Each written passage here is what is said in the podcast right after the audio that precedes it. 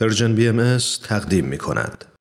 و حالا در کنار شما شنوندگان عزیز رادیو پیام دوست خبری می‌گیریم از خبرنگار خبرنگار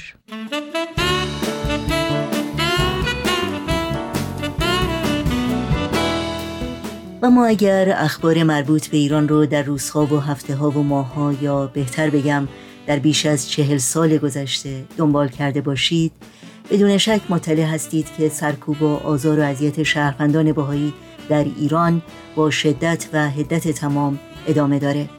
بر اساس بیانیه اخیر جامعه جهانی بهایی که هفته گذشته منتشر شد تنها از ابتدای ماه ژوئیه بیش از 20 شهروند بهایی در شیراز، تهران، یزد و بجنورد دستگیر و زندان شدند.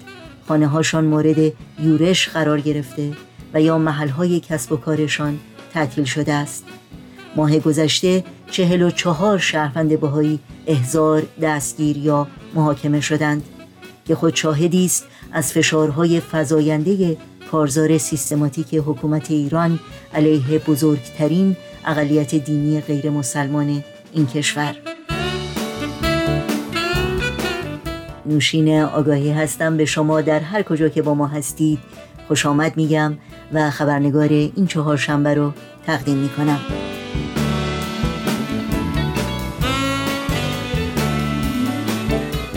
شکی نیست که گزارش های اخیر از آزار و اذیت شهروندان بهایی برای بسیاری از خانواده های ایرانی یادآور وقایع دردناک و جانگدازی است که از آغاز پیروزی انقلاب اسلامی تداوم داشته.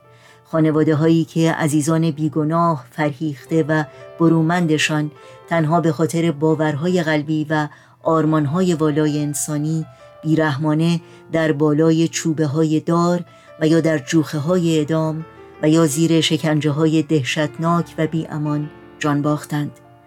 در خبرنگار امروز گفتگویی داریم با یکی از فرزندان آقای ورقات بیانیان شهروند 58 ساله بهایی که در روز سوم تیر ماه 1360 پس از ماهها زندان و شکنجه در زندان اوین به شیوهی نامعمول و فجی ادام شد.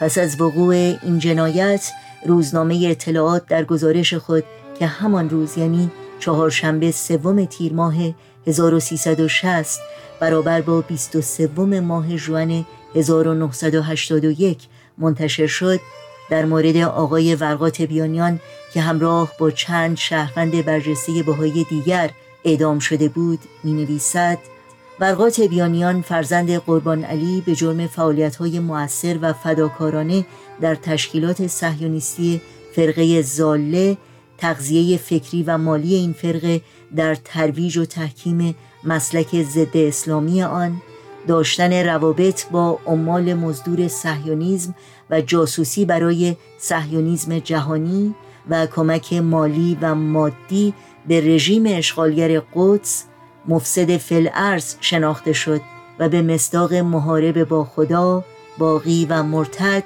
به اعدام محکوم گردید. روزنامه اطلاعات در پایان این اعلامیه به نقل از روابط عمومی دادستانی انقلاب جمهوری اسلامی مرکز می نویسد باشد که جمهوری اسلامی این آرمان انبوه شهدای انقلاب از کارشکنی این انگلهای مزدور منزه گردیده و راه صدور اسلام راستین به جهانیان هموار گردد.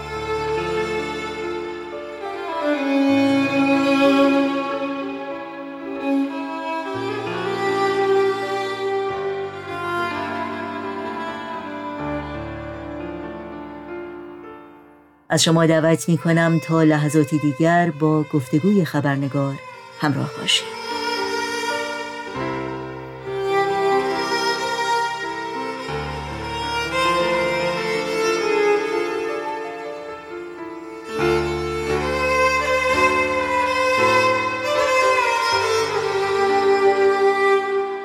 قبل از هر چیز می‌خواستم خواهش کنم که اگر ممکنه شما خودتون رو برای شنوندگان عزیز ما معرفی بکنید. من نسرین تبیانیان رشیدی هستم.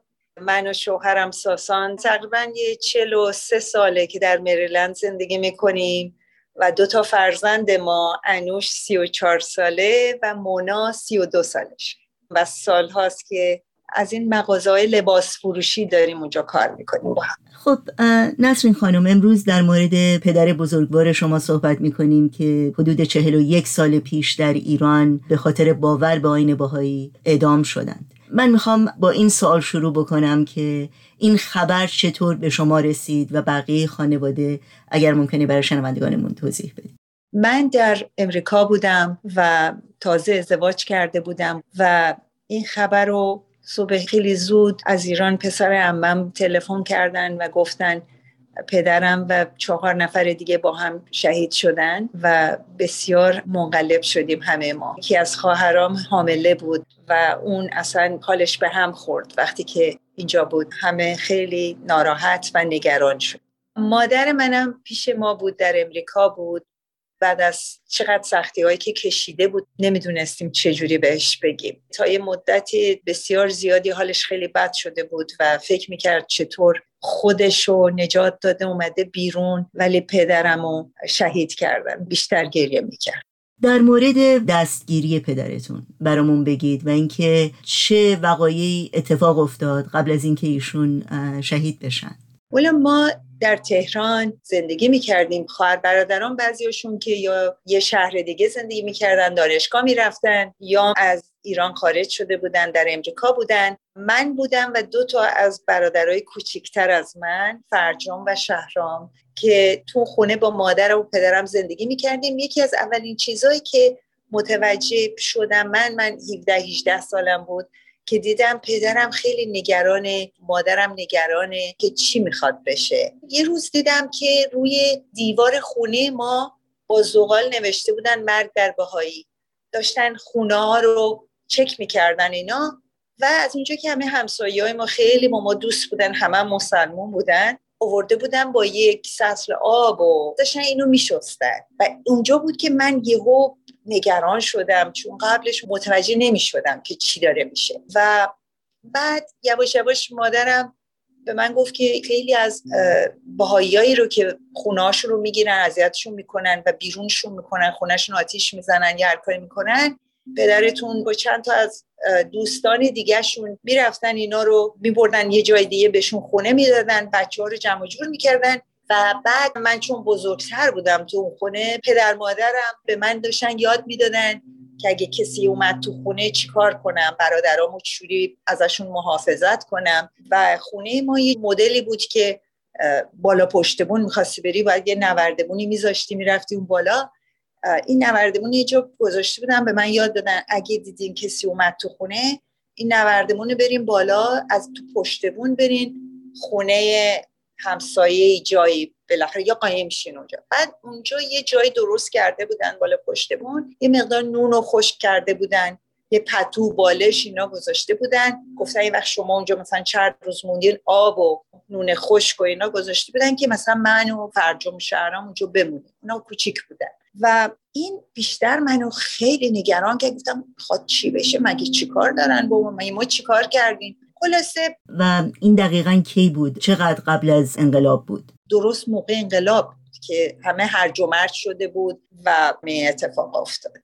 پدرم خیلی دیدم نگران بودن خیلی ناراحت بودن اینا مادرم بعضی موقع خوابش نمی برد شبا با قرص خواباور میخوابید و این یه ذره منو نگران کرد و می‌خواستم بیشتر مواظب برادرای کوچیکترم باشم. چون اینکه یه شبی من دوباره با بچه ها بودیم دختر دایی منم اونجا آمده بود دیدن ما.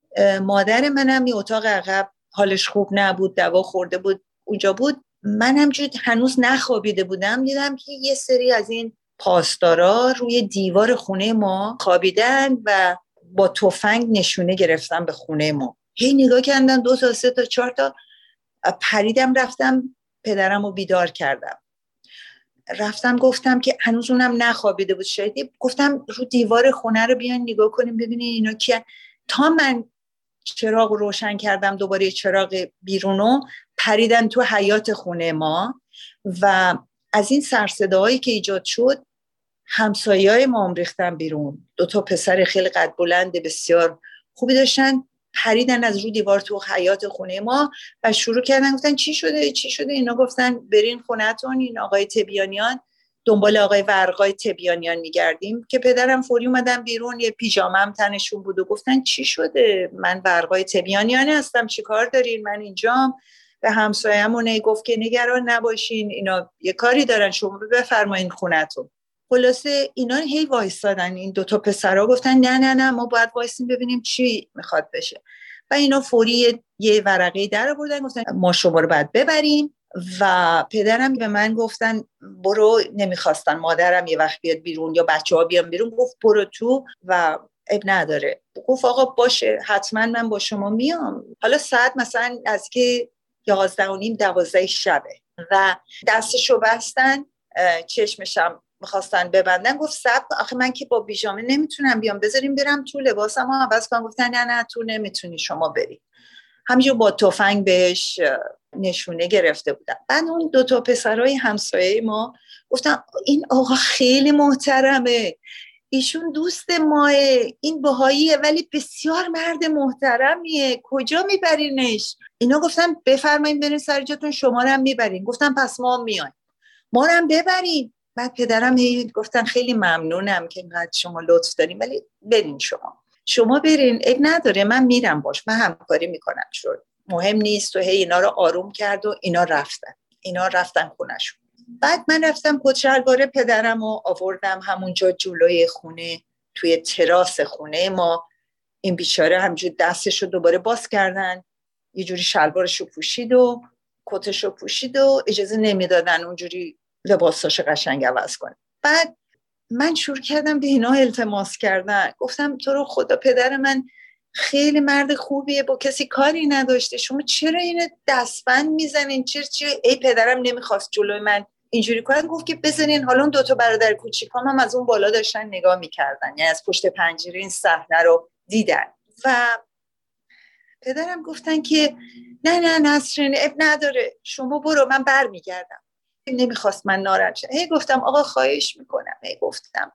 ام گفت خواهر برو تو. گفتم برادر تو رو خدا. این پدر من خیلی مرد بیازاریه نبرینش اینو گفتم ما برش میگردونیم. ناراحت نباشیم. بعد که داشتم می‌رفتن ماشین یکی از برادرای دیگه هم, که اسمش فروزانه که شهرستان زندگی می‌کرد دانشگاه می‌رفت اومده بود دیدن ولی اون شب با پسرم رفته بود خونه امم دیدن گفتم این برادرت کو؟ گفتم که این نیست خونه. گفتم نیست و اینا خلاصه ورداشتن بردن پدرم. ولی تا صبح جلوی خونه ما کشیک دادن. من از ترس اینکه برادرم بیاد یه تلفنی زدم به خونه امم بهش پیغامی دادم که اینجا نیا.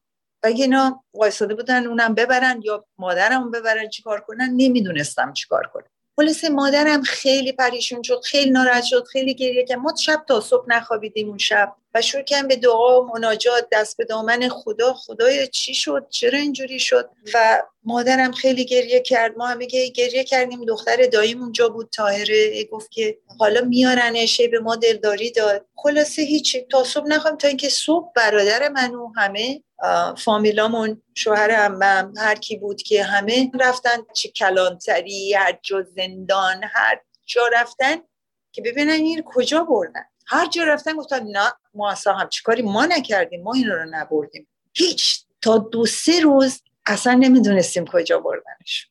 اون هنوز بیشتر همه ما رو منقلب و نگران و ناراحت کرد که کجا بردنش.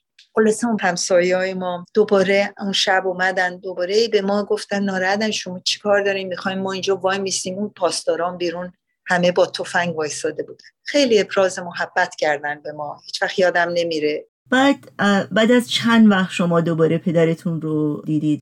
ما یه مدتی که نشنیدیم از ایشون بعد از یه مدتی که فهمیدیم ایشون کجا هستن در زندان اوین بودن. چندین بار همه مردای فامیل رفتن گفتن صبر کنیم شاید بیاریمش بیرون. اینقدر تلاش کردن گفتن ایشون به جرم اینکه جاسوس بودن اسرائیل رفتن و چند تا جرم دارن؟ یکی دوتا نیست. فعلا الان باید برن دادگاه هنوز معلوم نیست. ایشون باید زندان باشه. پلیس خیلی تلاش که مادرم ما همه می‌خواستیم بریم زندانشون رو ببینیم. ایشون گفتن نه. هی پیغام دادن. گفتن مادرم از تهران ببرینش بیرون. یه جای دیگه شهرستان. چون اومدن دنبال مادرم هم میگشتن. از اونجا برادر من فروزان و من و شهرام و فرجام مادرم همه ما رو سوار ماشین که هم از این شهر به اون شهر. یه حالتی مثل که یه جا نمی‌تونستیم زیاد بمونیم. دقیقا نمی‌دونستم من اون موقع به من نمی‌گفتن زیاد. بعد تمام حسابای بانکی ما رو بستن. ما رفتیم پول بگیریم. دیدیم هیچی. حسن گفتن شما همچه حساب اینجا نداریم مادرم خیلی نگران شد و خیلی هم سعی کرد که ببینه چیکار کنه. بهش گفتن تو هیچ کاری از دستت بر نمیاد. بیچاره فقط گریه می‌کرد. از اونجایی که پاسپورتمون حاضر بود اینا در اون موقع یه برادر من عارف و خواهرم معرفت در امریکا زندگی می‌کردن. و پدرم هدفش این بود خب یکی که ما رو بفرسته اونجا برای تاثیر میفته برای همه پاسپورت های ما رو حاضر کرده بودن برای مادرم برای من برای بچه ها همه چی. سعی کردیم ببینیم چیکار کنیم. اون دوتا بچه ها فرجام و شهرام با مادرم اونجا موندن. من و یه برادر دیگم که سربازی بود اتفاقا توی انقلاب منوچر سربازا رو آزاد کرده بودن اومده بود. اونم یهو اومد. من و منوچر که پاسپورتامون حاضر بود. همجور از پیغامایی که پدر دادن ما سعی کردیم اطاعت کنیم از هر چیشون میگن. گفتن هر کدومتون می‌تونیم برین از ایران بیرون. چیکار کنیم؟ مثلا یه پول نداریم. بریم بلیت هواپیما بخریم. از کجا پول بیاریم؟ چیکار کنیم؟ به مادرمون هم هیچی نمی‌خواستیم بگیم اینجوری شده. خلاصه رفتیم. این ور یه خورده پول از دایم قرض گرفتیم. و من و منوچر گفتیم کجا بریم ایتالیا فامیل داشتیم که می‌تونستن بالاخره بیان ما رو دارن از فرودگاه. تصمیم گرفتیم بریم ایتالیا ویزام نمی‌خواست اینا. بعد شما گفتین که کی من دیدمش راستش ایشونو اصلا ندیده بودم از اون روزی که ایشونو بردن. تا اینکه فکر کردم من می‌خوام از ایران برم بیرون برم باش خدافزی کنم ببینمش. من و منوچه رفتیم زندان ایوین. سه دفعه رفتیم گفتن نه امروز نمیشه. ایشون گفته نمی‌خواد بچه هاشو ببین شما بی خود اومدین. گفتم فردا بیاید دوباره فردا رفت. سه دفعه رفتیم. دفعه سوم اینقدر من التماسشون کردم. گفتم خواهش می‌کنم پدرم ببینم فقط ببینمش. خلاصه خیلی اون قیافه اول پدرم خیلی مرد با وقار خوشتیب مثلا توی زمستون توی دریا می‌رفت شنا می‌کرد. خیلی زیادم همه دندوناش سیاه شده. قیافش که دم اون شروع کرد بگفت که نه من حالم خیلی خوبه و همه پشت یک توری بود که یعنی اونجوری دیدیمش. اصلا همجور چی کار کنم نمی‌دونستم. چی بگم؟ اصلا حرفی که می‌خواستم بزنم یادم رفت چی می‌خواستم پیش بگم.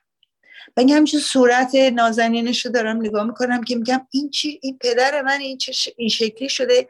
حالا تقریبا سه چهار ماه گذشته از اون روزی که ایشونو بردن سه ماه گذشته فکر کنین و ایشون این شکلی شده در عرض سه ماه اصلا من خیلی منقلب شدم. در حال هی به ما دلداری گفت شما برین من میام بیرون منم میام آمریکا برین. خیلی هزار محبت کرد برای خواهرم و برادرم که در امریکا بودن. گفت اینا رو بگین که ناراحت نباشن. خیلی ما رو تشویق کردن و گفتن اصلا ناراحت نباشین بریم خلاصه خیلی من اون شب اون روز اصلا خیلی حالم به هم ریخت. برای اینکه فکر کردم چه بلایی به سرش آوردن اونجا این شکلی شده در سه ماه. بعد منو چرا من رفتیم و بلیت هواپیما خریده بودیم و اینا. هی همجور چیکار کنیم بریم نریم. بله خیلی ممنون. و وقتی که شما میگید پدرتون تغییر کرده بودند دقیقا چطور تغییر کرده بودند؟ اگر ممکنه کمی بیشتر برامون توضیح بدید. ایشون از نظر سلامتی من احساس کردم که یا بهش غذا ندادن چون که این کمربندی که دور شلوارشو بسته بود و بیشتر اومده بود. یعنی دور کمرش کوچیکتر شده بود و صورت وقتی که داشت حرف می‌زد دندوناش اینقدر قشنگ و سفید بود. همه سیاه بود دندوناش. مثل اینکه اصلا اجازه ندادن این دندوناش رو تمیز کنه یا هرچی. چون بعد همیشه کراوات می‌زد همیشه بعد دوش می‌گرفت خوشتی خوشگل از خونه میومد بیرون. اون, اون تصویری که من از اون داشتم اون خیلی اونجا حالم بد شد که این چی شده در از دو این چه شکلی شده. فکر می‌کنم شاید غذا بهشون ندادن. چی کار کردن نمی‌تونستم چی بگم. ولی یه محبتی نصیبم شد ایشونو از زندان آزاد کردن. یعنی درست قبل از اینکه من و منوچه از ایران خارج بشیم ما خونه امم بودیم. امه من شب تا صبح نمی‌خواد. عاشق برادرش بود. هر تا صبح داشت دعا میخون تو حیات خونش. من اونجا بودم. یهو صبح دیدیم یکی زنگ زد. پدرم با یه آقایی که که از دوستان شون که ایشون آورده بودن یه اومدن خونه امم بدونی که ما بدونیم ایشون آزاد کردن خیلی خوشحال شدیم در صورت که حالا قیافشی که می‌بینم همونجور که تو زندان سه چهار روز قبل دیده بودمش همه با تعجب که ما سه چهار روز قبل تو زندان ایشون رو دیدیم ایشون امروز آزاد کردن. چوری آزاد کردن؟ بعد پدرم گفتن که آره اینا گفتن که شما پرونده منو هنوز دارن رسیدگی می‌کنن. گفتن نمی‌تونی. ممنوع خروج هستی. اگه جایی فرار نکنی اینا ما می‌ذاریم شما بریم. خیلی ما تعجب کردیم خوشحال شدیم. و من انقدر خوشحال شد. چیکار کنه رفت غذا آورد چیز کرد. خلاصه چای خوردیم نشستیم. همجور من نگاش می‌کنم احساس من این مرد در این سه ماه چرا این شکلی شده؟ هنوزم دارم فکر می‌کنم که چرا اینجوری ولی خب از طرف میگم خب خدا شکر اومده بیرون. لابد فهمیدن این مرد خوبی به کاری نکرده که اینو بردن زندان. و اون آقایم که باش گفت بعدا تعریف کردن که گفتن ایشونو مخصوصا برای اینکه اذیتشون کنن. زندان اوین اینجوری خارج از تهرانه. ایشونو گفتن نه تلفنم نمی‌تونی به کسی بکنم چون پیاده برو از اینجا. تو آزاد شدی برو. اینم نه پول همراش بوده نه هیچی. هی را میره یه تلفن یه آدم پیدا کنه اینا. مثل یه تاکسی میاد وای میسته میگه آقا من از زندان آزاد شدم. من فقط خواهش می‌کنم. من یه جایی برسون من پول تو رو میدم. این آقا میگه شما کی هستین و برای چی رفتی زندان؟ و یه ذره باش حرف من باهایی بودم من بردن زندان. هیچ که بچه هم نمی‌دونن که من آزاد شدم. ولی من اینجوری آزاد کردم. بعد این آقای تاکسی می‌بره جلوی یک تلفن. ایشون اونجا تلفن می‌کنه به برادرم. فروزان رو پیدا می‌کنه. فروزان و یکی از دوستان خیلی نزدیکشون با هم میرن فوری اینو فرش میدارن می‌برن خونه هموم می‌کنه بهش صبونه میدن و ترتمیز میشه. بعد میارنش خونه امه من که من و منوچر اونجا بودیم و حاضر شده بودیم. در واقع ما داشتیم فرداش ایران رو ترک می‌کردیم. یهو دیدیمش که خیلی خوشحال شدیم ولی اون لحظه نمی‌دونستم که این بار آخریه که میبینمش. خیلی همون جور که گفتم لاغر شده بود و معلوم بود که خیلی زجر کشیده بود اونجا ولی خیلی خوشحال شدیم از دیدنش. فکر کردیم خب دیگه آزاد شده تموم شد.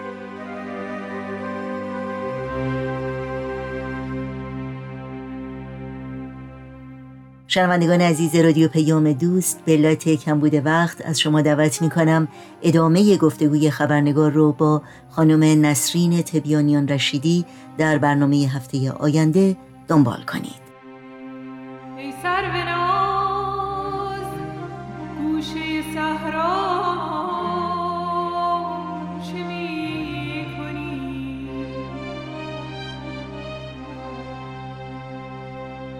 بی کس غریب.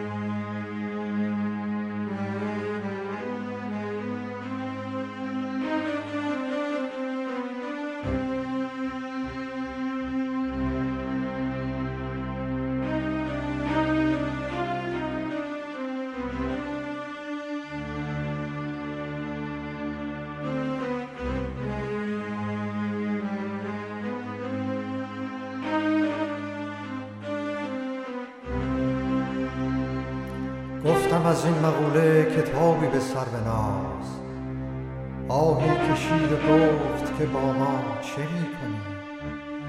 ما آن بلا که به جفا صبر کرده ایم ای بی تو ای به با چه می‌کنی؟ از عشق باغبان سر پا ایستاده ایم دل مرده را بگو که قوقا چه می‌کنی؟ در خاک عشق ریشه پنهان دوانده ایم. ای تون باد زحمت بیجا چه می